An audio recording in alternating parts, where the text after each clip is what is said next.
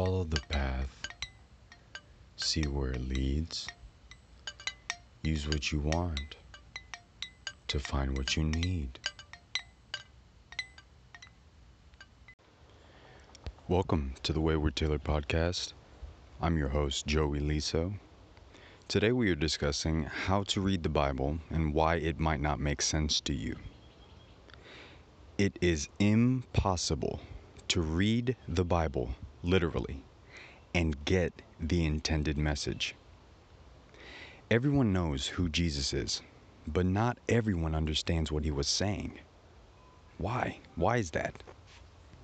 He often spoke in parables to those who did not understand the laws of their consciousness or the laws of their thinking, feeling abilities.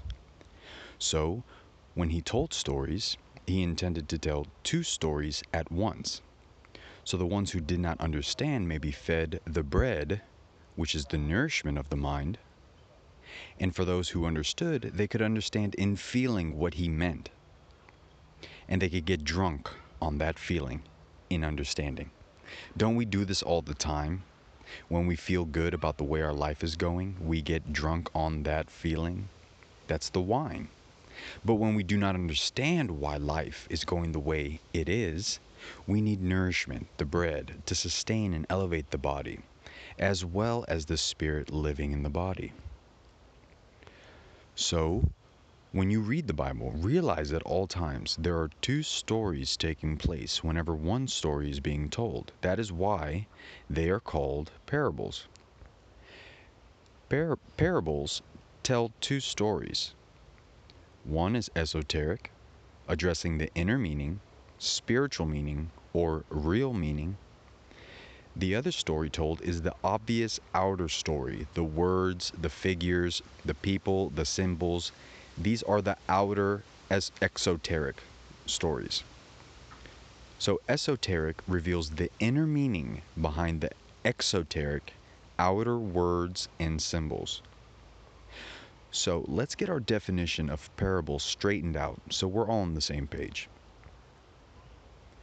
Literally, the word parable means a comparison.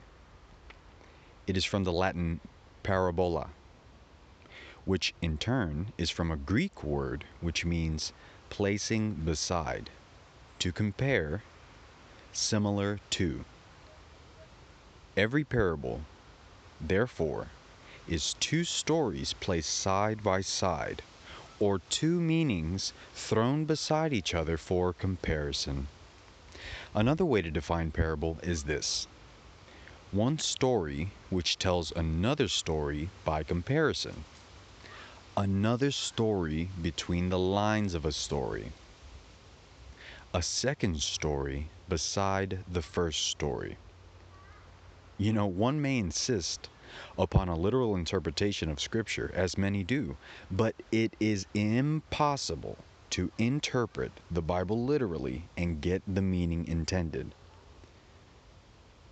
The writer said of Jesus that without a parable spake he not unto them.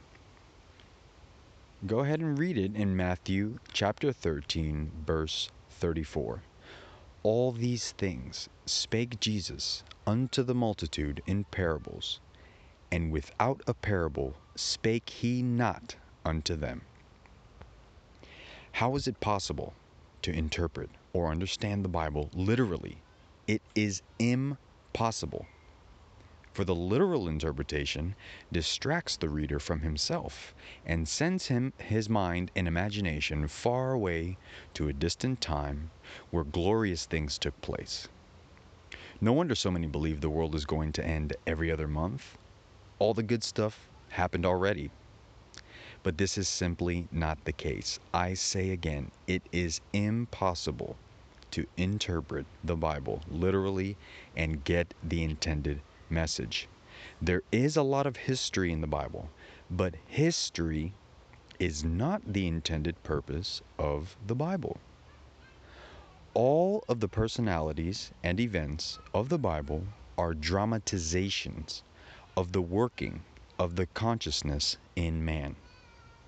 Remember, A parable is one story that tells another story by comparison. So, to understand the Bible and to understand your life relative to the world around you, recognize the outer exoteric story is intending to point you to the inner esoteric meaning laying beneath the surface of the words, events, and personalities. This is the Wayward Taylor podcast. I'm your host, Joey Liso. Thank you for listening. Oh, and have a glass of OJ with that.